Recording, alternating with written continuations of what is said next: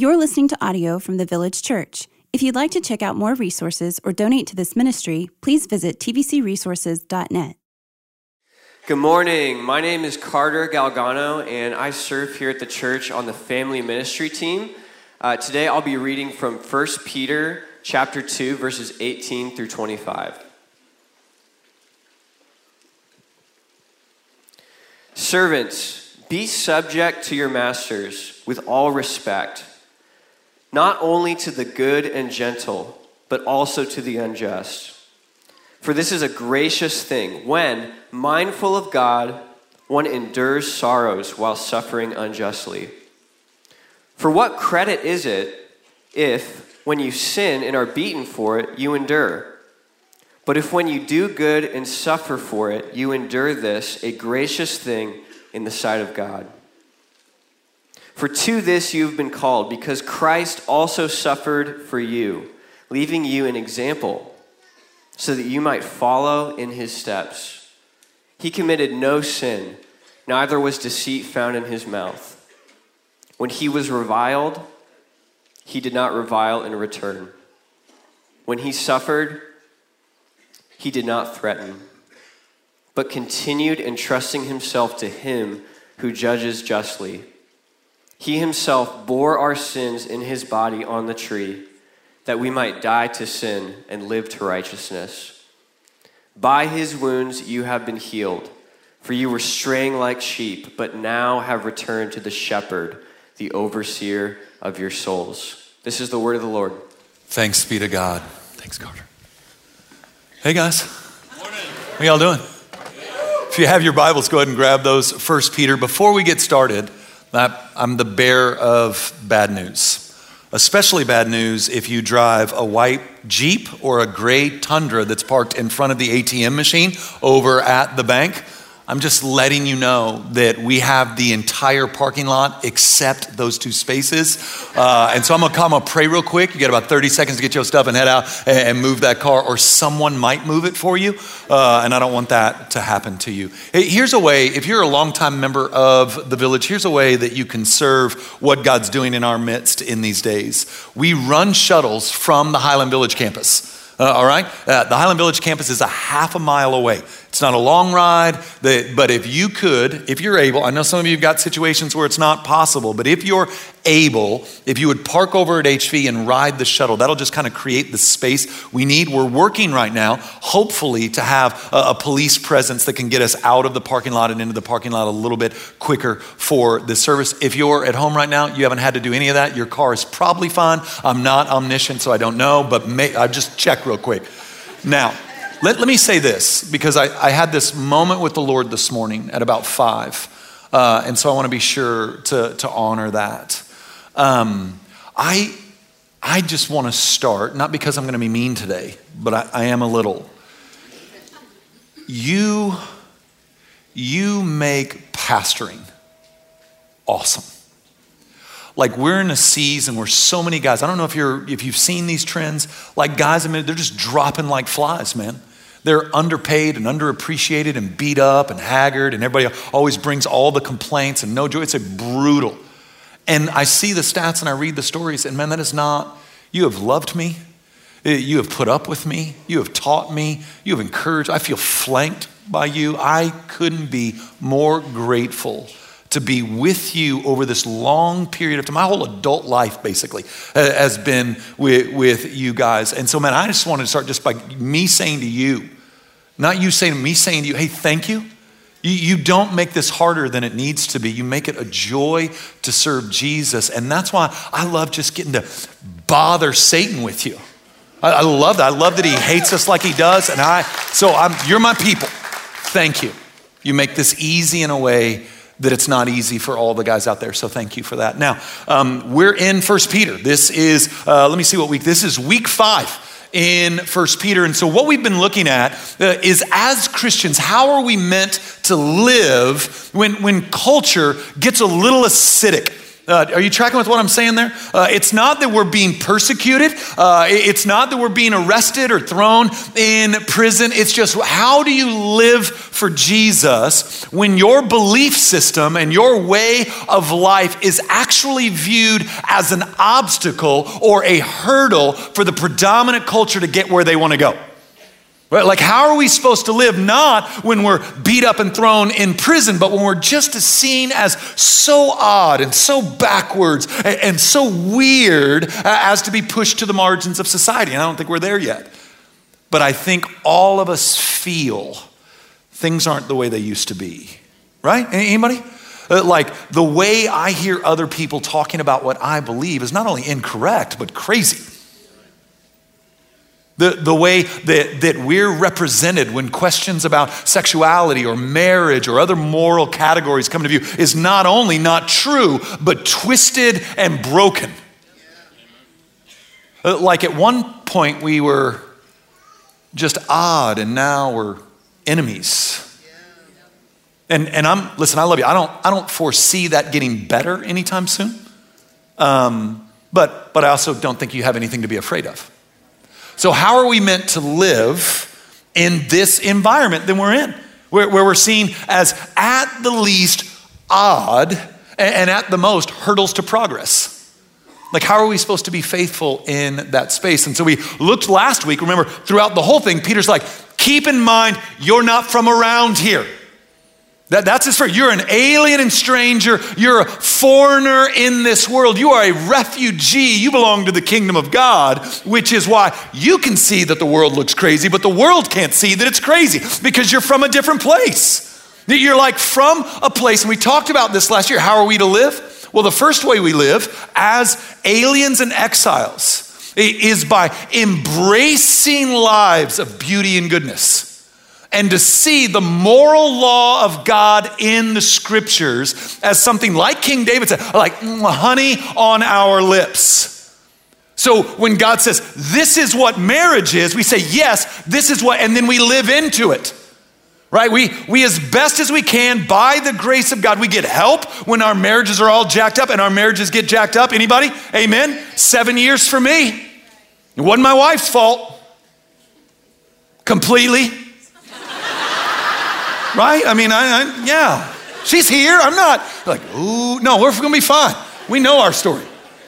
Like, we get help when we're broken, when we still got that compulsion towards wickedness or a kind of loneliness that points out that we're not fully trusting in God. We sit eyeball to eyeball with other Christians. We ask for help. We go to Jesus. We lay it before his feet and we let him do his good work. We wanna live lives of beauty. We think that as God says, this is how sex works, he's not trying to take from us, he's trying to get, he invented the thing. He ain't trying to steal pleasure from you, trying to get you into it. We're the ones that twist it all up and make it perverse and broken. God's the one going, I want to give you this beautiful gift of intimacy. It needs to be, it's hot, it's got to get in this compound, man, it'll burn you up if you ain't careful. It'll destroy you. I'm going to put some boundaries around, like a fireplace. You don't start no fire on your coffee table. It's got to be in the fireplace. We look at the moral law of God, and even when it doesn't make sense or we don't like it, we say, he's my king, I'm living into it. And that's gonna make us the aroma of life to some, look at me, and the stench of death to others. You will not be cool enough to usher people into the kingdom. Look at me, whoa. But you might just be odd enough. And that's what we don't want, right? That just trying to make Christianity sexy. It's not. It's not. But it's beautiful and compelling. So we talked about lives of beauty, and then we moved to the second thing that Peter argued, which is the one that even as I say it, I can feel in me like, it's so contrary to every force that's pushing in on us right now that it sounds crazy. So not only are we meant to live lives of beauty by surrendering fully to the lordship of Jesus and the moral law of Scripture, but then on top of that, we're meant to live not only lives of beauty, but lives of boldness. But those lives of boldness, according to the Scripture, it isn't you memeing everyone out of their position.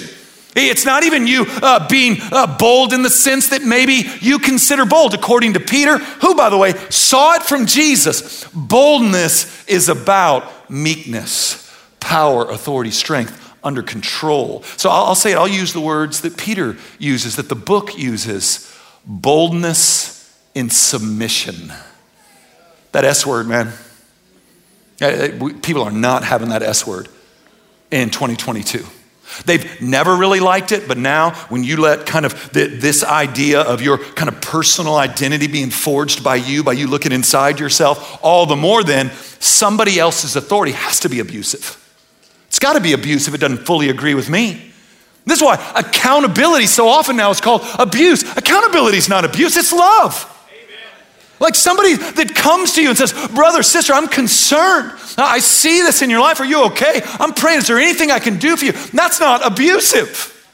That's kind. In the same way it's kind to tell your kid to get out of the street. It's not loving to go, that's who you are, huh? You're a street player. Well, have fun. It's absurd.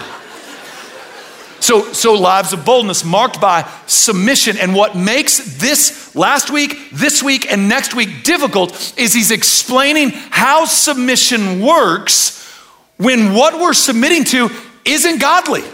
Not only is it not godly, but it's not just. Let me use this language. It's not fair. So how are we supposed to do this? So last week we talked about government. If you missed that, no, you got to go back and listen. I ain't got time. Some of you hungry for that one. Texans, I get it. So go back and look, that was government. Now here, today we're gonna talk about work. What do you do when either your manager, your boss, or your company operates in such a way as to reveal that they are enemies of God and treats you unjustly, which is gonna be huge, because of your faith?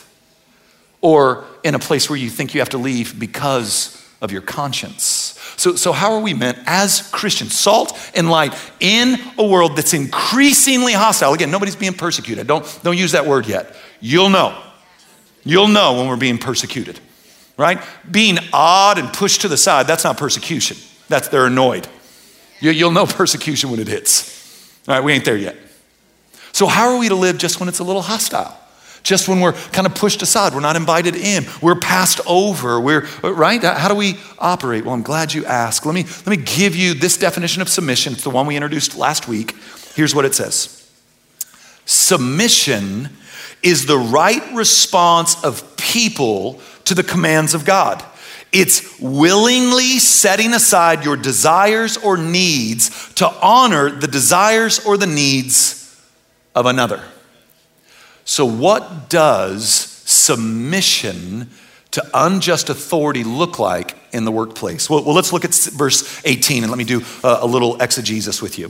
Verse 18 says this: servants, be subject to your masters with all respect, not only to the good and gentle, but also to the unjust. So there are versions of the Bible that translate this Greek word slave and not servant. The ESV actually does the best job of this, translating it as servant or bondservant. This idea, which is a different class of people than the slave, right? So they're slave in Roman culture, right? You got slave, you got servant, and then you got the elite wealthy. Look at me. Did you know that the middle class is like a brand new thing in human history? I don't know how well you've read or what you've studied or what you know, like the middle class, even in this country, just popped up, 100 and so years ago. Like middle class hasn't existed historically. That's why it's important for us to know the context of the book. So servants, they're not slaves, but they are people that either couldn't make it, all right, the kind of poverty they couldn't make it, or they'd run up their debt so much that they were in a lot of trouble. And so they became servants of whoever they thought could either protect them or feed them, and it was not uncommon for them to be treated like property. It was not uncommon for them to be beaten. It was not uncommon for them to be sold. But they weren't quite that slave class. They were just about 2 clicks above it. All right, maybe even 1 click above it. And so he says here to them, hey, servants, be subject to your masters with all respect, not only to the good and the gentle, but also to the unjust. So be subject to these scoundrels. And then Remember, one of the great themes of 1 Peter is you and I stewarding our suffering, that suffering's inevitable, we're all gonna do it. In fact, let me do that, I'm sorry. I'm gonna get a talking to Tuesday because this is gonna go longer than it needs to. I heard a friend of mine this past weekend, and I asked her for the research. I haven't seen it, but here's what she said, and I trust her. She said that there's a guy named Johan, I forget his last name, he did a huge, massive research on depression and anxiety. And there are 9 causes of depression and anxiety. Only 2 of them are biological, neurological. The other 7 are self-induced. One of the 7 is the inability to handle pain and difficulty and loss. Moms and dads, do not constantly rescue them. Comfort them, love them. I'm trying, let them suffer a little. If you snatch them out of the fire over and over again, they're gonna get mowed down because life is hard. And you ain't always gonna be there, land that helicopter and protect them from their mean boss, or like you're gonna show up at their work when they're 27. You've gotta let them hurt. And listen, I got kids, man. I ain't saying this as somebody who ain't deeply in love with my babies, but if we don't let them hurt a little bit, comfort them, but don't solve it. Wow. Let them hurt.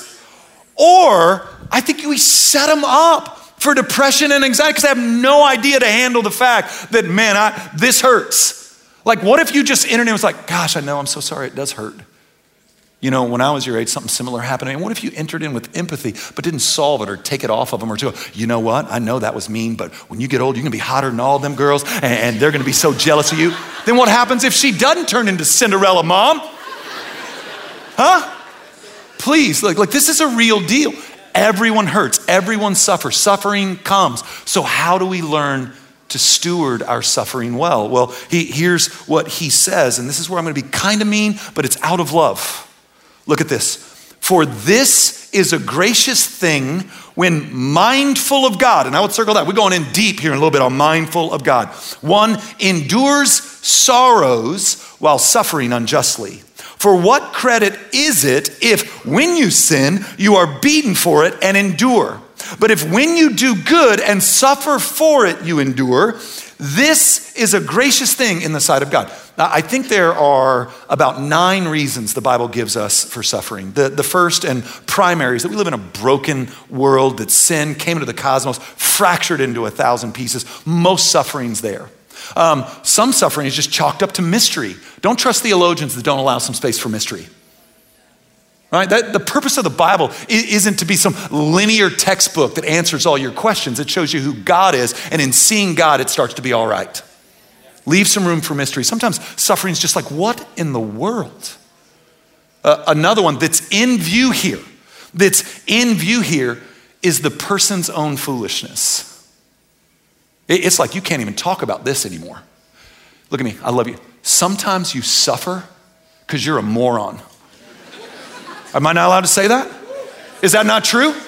But you and I live in kind of victimology 2022. If I've got any pain, somebody did something to me. No, you might've just been dumb. Like, you reap what you sow. Like, is that some kind of rule that doesn't apply to us? Like, human history is full of reaping and sowing, but not now. If I've got to sow anything that's uncomfortable, anything that bothers me, anything that hurts me, somebody did something to me. Yes, you. Like, you can't even, like, it's crazy right now that this isn't a category for us anymore. You know how much of my stuff I had to work through that I did to me? Amen. Like, that's why I'm constantly telling you, nobody has been meaner to you than you have. Like, sometimes we suffer, and that's in view. Like, what good is it if you catch that beating because you were a fool? Listen, some of you aren't being persecuted at work, you're lazy. Can I say it? Am I not allowed to say that? Like, listen, and I'm not dogging you because, God help you, some of us just need to be trained how to work hard. We just don't know how, like, nobody taught us. So like, man, we, put in a good 4 hours and then we're like, oh, I don't know what I have left. I'm just grinding. Bro, it's Monday at lunch. I know, man. Pray for your boy. These people don't like Jesus. I mean, maybe. Maybe they don't like Jesus. Okay, I'll stop. Some of you are calling persecution what's actually you being lazy. You not working hard, you not grinding. Like who? You know who you work for? You don't work for that boss. You don't work for that company. That ain't your boss. That ain't who you accountable to. That's not even where your inheritance is coming from. Remember our week one, future inheritance? Like, listen to me. You should just be, listen, here's my vision for you. Look, Doc, I want you to own the company. I want you to climb the ladder. Get that raise. I know what the devil and his people do with their money and influence, and I know what God's people do with theirs. Grind it, right? Get it. Work hard, not at the expense of your family and not because you need that to have some sense of meaning and purpose. But you should grind. This is saying, hey, listen, if you're persecuted because you're a fool, that ain't what I'm talking about. And then he clarifies what he is talking about. And that's when the wickedness of others is the cause of our suffering. And let me just, a lot of hot takes today. Did you know, and because this is another thing you can't say a lot, there are actually evil people out there. Like the proverb says that there are fools, there are the simple, and then there are evil people. Beyond redemption? Absolutely not. But are there evil people out there? Yes, there really are. And so we need to be mindful, that, especially that you don't call the simple evil or the evil simple. Because what's right and good appeals to the simple and draws them into the truth. But evil digs in its heels and says, I don't care what's true, right? And so how are we, if we're working in a situation where our godliness, not our hard work, our love for Jesus is seen as a hindrance to the bottom line, is seen as a hindrance to the mission of the workplace? Well, I'm glad you asked that question because Peter wants to answer it. Look in verse 19. For this is a gracious thing, when mindful of God, one endures sorrows while suffering unjustly. This is the key. How do we do it? How are you and I to work in domains and in places where we may, maybe not, we may experience a kind of suffering, not because we're lazy fools, but because our whole life is about Jesus. We ain't some like bumper sticker Christian. It's Jesus. See our family through those lens, our money through those lens, our work through those lens, our friendships through those lens. That's the point of our lives. When that becomes the obstacle to our workplace, when that's the thing that bothers our boss, when that's the thing that he's just done with, how are we to manage? Well, he says, when mindful of God. And I think that's the key. There's a lot being said of mindfulness right now. You've seen this? Just to be mindful. And here's a definition from a psychology journal of what mindfulness is. Mindfulness is the basic human ability to be fully present, aware of where we are and what we're doing, and not overly reactive or overwhelmed by what's going on around us. So here's mindfulness. You lay on the floor, palms up. Take a deep breath into your nose. Exhale slowly and pay attention to your body. Listen to the beat of your heart. Scan your body. You can feel some pain in my left shoulder. What emotion is triggered there? Mindfulness. Now here's what I'd say. There's something to it. There's something to it. There's something about quieting our spirit before living God. But I'm not talking about this shallow, superficial, vague spirituality mindfulness. I don't think that's what's in view here.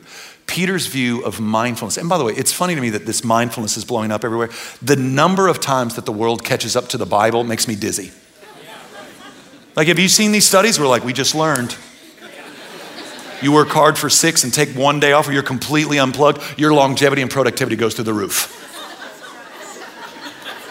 Say, man, we said that 4,500 years ago. Have you noticed it though? It happens all the time. And now this kind of quiet your spirit, get in the silence and so. I'm like, good Lord, the Bible's been teaching humanity that for thousands of years, right? Mindfulness is, I belong to him. I am his, he is mine, and that informs everything about my life.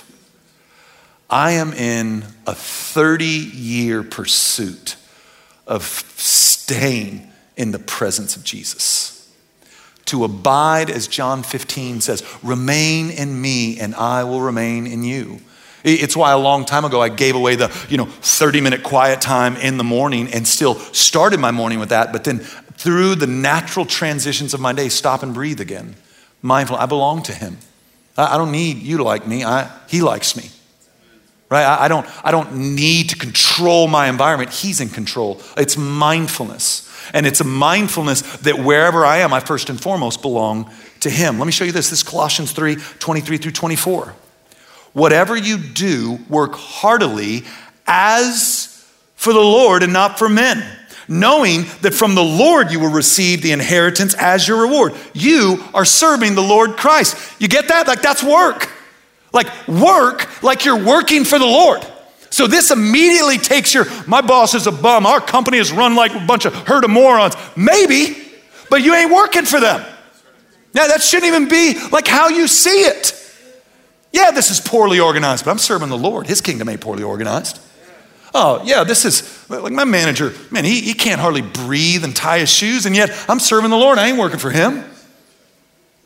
Right? Like this is what it means. Mindfulness is, man, I know what my job is all about. And my job isn't about a retirement plan or paying my mortgage or now all of those things done because you work. Yes. And if a man does not work, he cannot eat. And if a man doesn't provide for his family, he's worse than a pagan. That's what the Bible says. No, grind. I'm not telling, I'm just saying our whole mindset is I belong to him. I'm working for him. This is about him. This is why when you tease out Christianity to be what you do at church and what you do everywhere else, you kind of miss the all-encompassing power of the Spirit in all of your life. And you make everything harder. Like how much easier is it to go to work and serve King Jesus? Like I work with people, I know, Doc. Like how much easier is just be like, no. This is who I'm gonna start my morning orienting my heart around him. And then come what may, I'm free.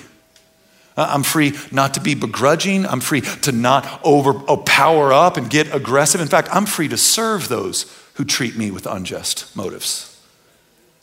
In fact, if you really want to stick it to your boss or manager and they're being cruel to you, just get them a cup of coffee. Come in early and be like, man, I know that's what you like, boss. Enjoy that. Hey, you know what? I parked a little bit further out. I wanted you to be able to park a little. Right? I do this with the elders all the time. I'm kidding. That's a bad joke. It's a bad joke. Now, here's the other thing to keep in mind. So I'm now mindful. I'm mindful. I work for Jesus. I work for Jesus. That's my boss. I'm trying to do it in a way that pleases him. Right? And then I want to keep in mind, and what Peter wants us to keep in mind is what God is accomplishing in it all. Let's look at this. Look at verse 20. But when you do good and suffer for it, you endure. Listen to this. This is a gracious thing in the sight of God. How is his kids suffering injustice at the hands of unbelievers? Gracious in his sight. Again, you're asking all the right questions today. Here's what it accomplishes in us. It burns away false hopes and distractions. I love you. Let's look at each other. All suffering exposes idols that we didn't know were there.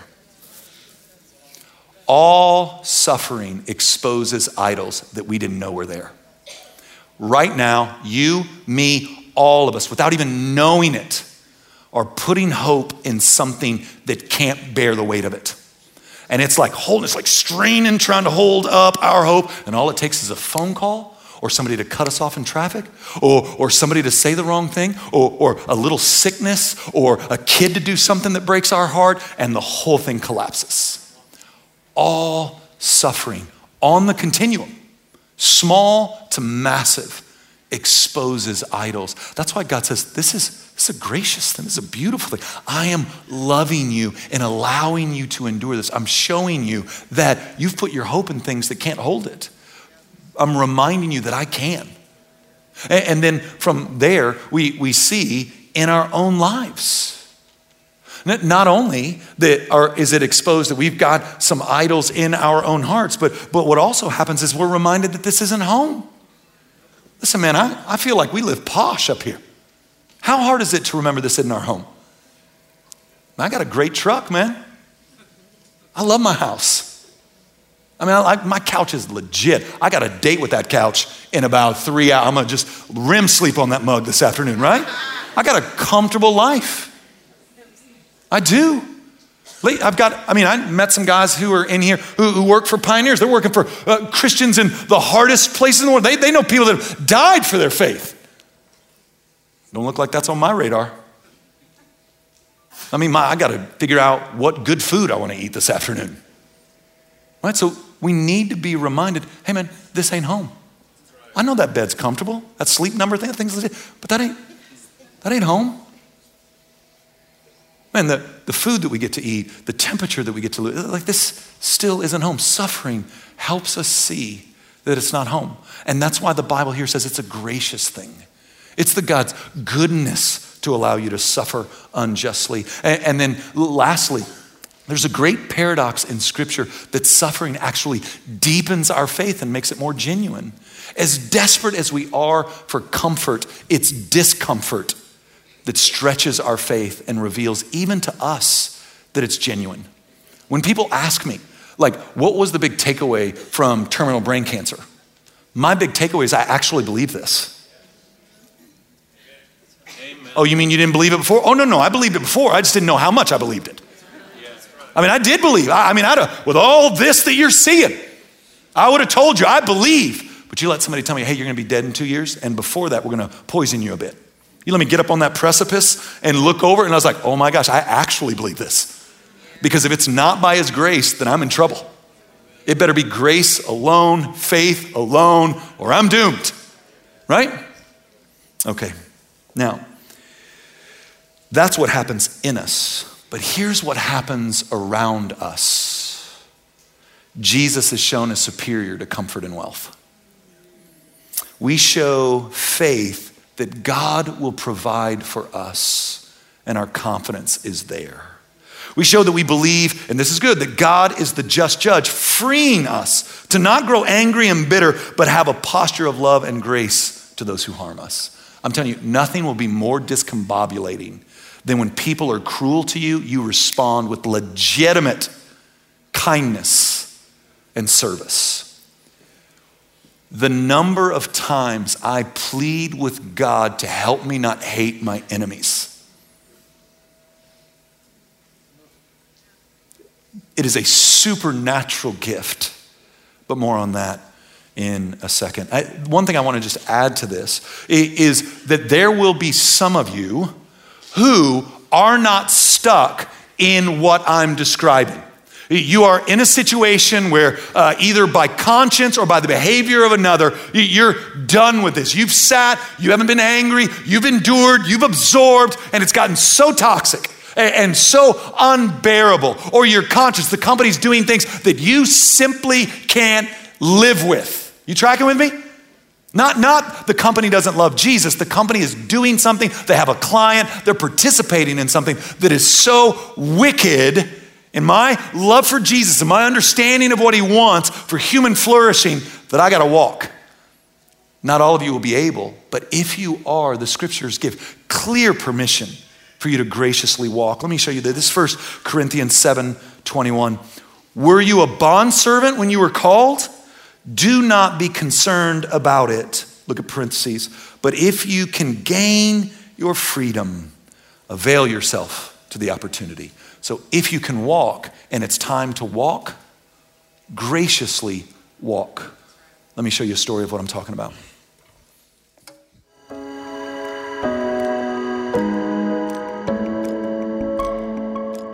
My name is Andy Green. My wife Karen and I, we've attended the Village Church for nearly 12 years.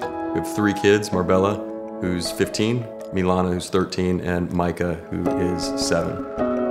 A year ago, I had an opportunity to leave the job in the industry that I've been in for about a decade and move to a startup to build a customer education practice in a really interesting and fast-growing field.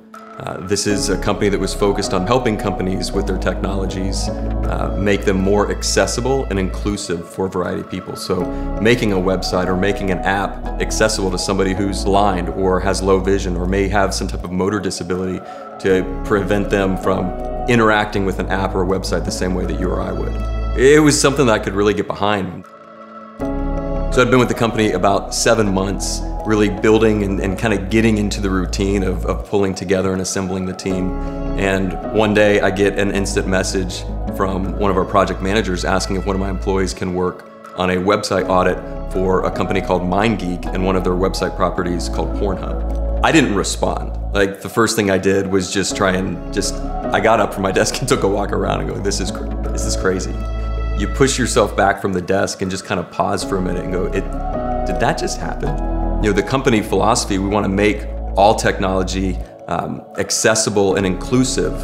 And so apparently that boundary didn't stop with any specific set area. And so pornography and Pornhub was one of the companies that we had a business relationship with.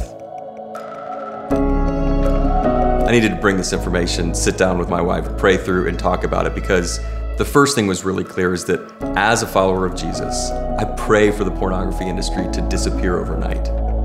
It was so beautiful. Like, there was instant unity of, we can't continue here if they continue to do business with this. And she helped me, as she always does, remind me that I'm a Christian, I'm a follower of Jesus first. You don't have to be a Christian to think pornography is bad. Do you just be the moral guy and have an issue with it and nobody's gonna blame you for leaving the company? Or do you wanna make a statement that says, I'm a follower of Jesus, and now have everything that you do start with that as a follower of Jesus? I can't support that. I had more conversations with people about my faith in the final weeks of my employment there than I did going back into some of my other careers. There's nothing special or extraordinary about me. I'm a very average guy working in training, but what the Lord brought about is just an opportunity for me to see an intersection of my faith with my work that hadn't been there for so long. And so I had no idea all of the wonderful things that He was going to create out of this, but He did. And trusting Him. I need to trust Him. If I look back at the milestone decisions that I've had to face in my life, Karen and I have had to come together at a decision into and walk in faith together. This was another one of those, and it was just another opportunity to experience His goodness and to see so much more come out of it that I would have never written for myself. And so I just need to follow Him into wherever I go. Yeah, so just an example of what we're talking about. And I wanna just highlight some of the pieces, talk about the complexities, and then lay something before you. We're almost there. This is a man who doesn't, and this is a family, who doesn't see Jesus as like a Sunday thing. It's not a hobby.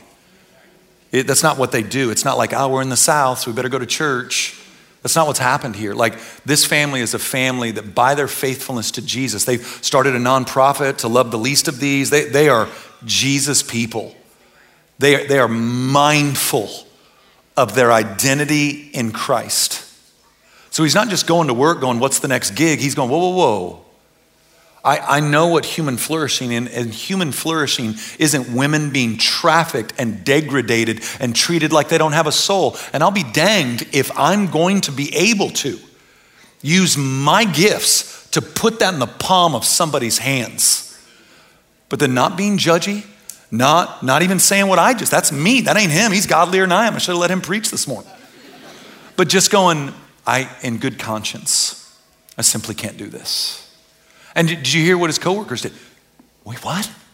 You can't do what? And then what does he get to say? There's beauty to be had. There's goodness to be seen. There's redemption to be experienced. I can't do it. I love you, go get him, but I gotta walk. Like, this is what we're talking about. Now, I know that for some of you, your situation's far more complex, right? It's not like, hey, would you like to make an app for Pornhub? I mean, I think most of you would be like, I hope most of you would be like, no, I can't do that one, right? But so some of you, it's real complex. Like, we live in a complex season. And so one of the things we wanted to offer for you is we wanted to create a space for you to hear a bit of the complexity of ethics in our day and be able to ask questions and interact. So invited my friend Russell Moore here. And so on Thursday night from 7 to 9, Russ is going to be in this room.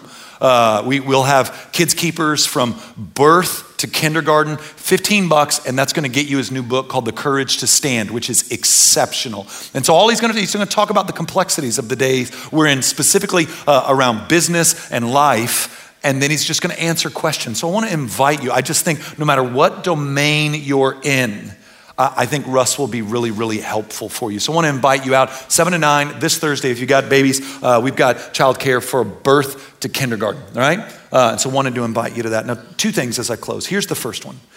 Peter starts to move us into the next area where this is going to be true, which is the home. So pray for me going into next week. Verse 21 says this, "For to this you have been called, because Christ also suffered for you, leaving you an example so that you might follow in his footsteps. He committed no sin, neither was deceit found in his mouth. When he was reviled, he did not revile in return. When he suffered, he did not threaten, but continued entrusting himself to him who judges justly." Peter says, you want an example of what this looks like? Look to Jesus. When he was reviled, he did not revile in return. When they treated him cruelly, he did not threaten. No, he entrusted to the one who judges justly. Look at me, I love you. You know who doesn't judge justly? Us. I don't. If you had any idea what I thought in traffic sometimes, is not a just punishment for going that slow in the left lane. But it's in my head. Our example is Jesus. Do you hear somebody amen that over there? That's my people. He's our example, but we can't get stuck there. Look at me. He's not just an example. One of the distinguishing marks of the Christian faith is that Jesus isn't just our example, but is our Savior. Look at the argument in verse 24. "He himself bore our sins in his body on the tree, that we might die to sin and live to righteousness. By his wounds you have been healed, for you were strained like sheep, but have now returned to the shepherd, the overseer of your souls." Every other religion in the world says, hey, like Muhammad, you want to be a good Muslim? Like Muhammad. You want to be a good Buddhist? Like Buddha. You into the Eastern stuff? Like Confucius. Like that. Use them as your, try to live the way they lived, and nirvana or heaven or real life is yours. Jesus isn't just example. In fact, the Bible would go so far as to go, you can't live like Jesus. Any testimonies? Gave it a try back in the day? Just tried to conform to that moral law and felt crushed by it? Yeah, so here's the offer. Hey, I know this is hard. I know this is difficult. Come and die. Like, if you'll come and die, I will give you life. If you'll come and surrender to me, not try to be like me yet, I'm going to do that in you. You don't have to do that in you. I'm going to do it in you. I'm going to give birth to something in your guts, man. I mean, I'm going to give birth to a love for me. I'm going to give birth to zeal for my name and for holiness. I'm going to give you that. But you got to come and die. Listen, I'm just pleading with you. Aren't you tired yet? Good God, aren't you exhausted? The invitation for you, I don't care who you are, what you've gone through, how you've come in, is to surrender to this Jesus. Submission is the means of life, not death. Those lies that you believe about, I'm not enough, I'm a terrible person. If anybody ever knew me, they would find out I was a fraud. Like, this is the answer to all of that. Like, the cross, did you see it? Like, we look to the cross, his death, his wrath absorbing death on the cross, so that any accusation against me can't stand. Now, what are you gonna say about me? I'm a child of God. Oh, the stuff I've done in the past doesn't bother me. That Matt Chandler's dead. Oh, the stuff I'm struggling with now, don't you worry about that, that's covered. Well, Chandler, aren't you fairly convinced you're gonna screw up pretty bad in the next couple of years? I am convinced I will. I might even be doing it right now. And yet that too covered. You see the freedom that comes in surrendering to the death and resurrection of Jesus Christ. It's on the table for you. Listen, this ain't no scheme. This ain't no multi-level marketing. I'm getting paid if you give your life to Jesus. I'm getting what I get regardless. I'm trying to plead with you in the middle of a crooked and perverse and depression-laden, anxiety-racked culture, that there's life to the full to be had. And I want to be honest enough to tell you, you can't get there on your own. You can work out and eat better. You can kind of find your unique identity for this season. You can kind of define yourself by your sexuality. You can, put the essential oils on you. You can do all. It's not going to save you. But what if I were to say that everything that you hate about yourself has already been handled for you? Everything you hate about you has been handled. See, the gospel, this thing that Christians believe, it's called the good news. It's not bad news, it's good news. And here's the good news: everything that's broken can be mended. Everything that tears at your soul can be healed. Now, in an instant? No, it's gonna take some time. And oh goodness, his patience. I've been in this game 30 years. I can't believe he's still with me. I know me. And so I just want to lay it out for you today. Like you're not here on accident. There's 1,000 reasons for you to not come today. 1,000 reasons for you not to tune in. I mean, it's pouring down rain, or at least Texas pouring down, right? It's raining outside. Ugh. But you're here. Like that's no small thing. That's no coincidence. Could be you're here today so that I can say this to you, so that God in his infinite mercy has been pursuing you longer than you can imagine, that maybe a decade from now, you're like, oh my God, my whole life he was after me.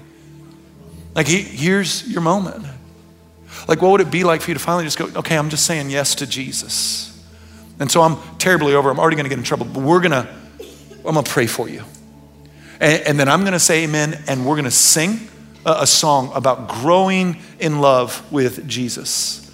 And I want to just encourage you to finally say yes to him.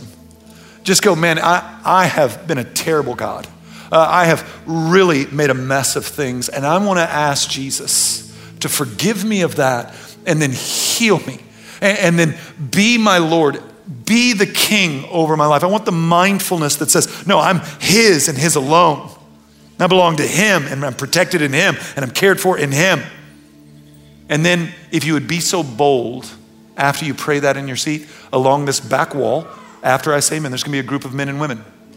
And if you'd be so bold as to maybe walk with them and just let them know, you don't have to have all the right language for it. You can just say, whatever, I just said yes to Jesus. I'm not even quite sure what that means. I said, I made a mess, and now be my king, and is that it? And they'll help you. And then if you want, we'll baptize you today, man. I mean, we'll just do that whole death and life thing, and we can just lose our minds together that another one's been snatched from the jaws of darkness. And so, but you would need to kind of navigate through the embarrassment of owning, dang it hadn't gone the way I thought I could make it go. But here's what's great, look at me. You're in a room with a lot of people that have already admitted it.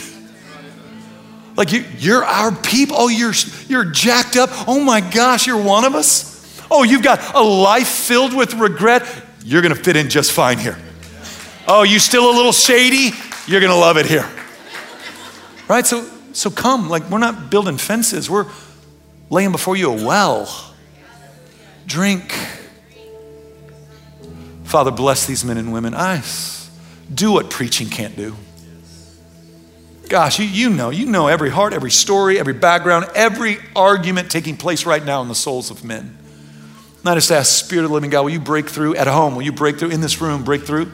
You grant salvation and courage to those who need it this morning. I pray that generations change after today.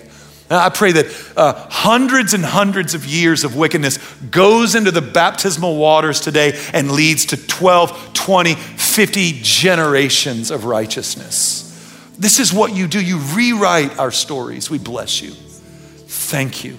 It's for your beautiful name I pray. Amen.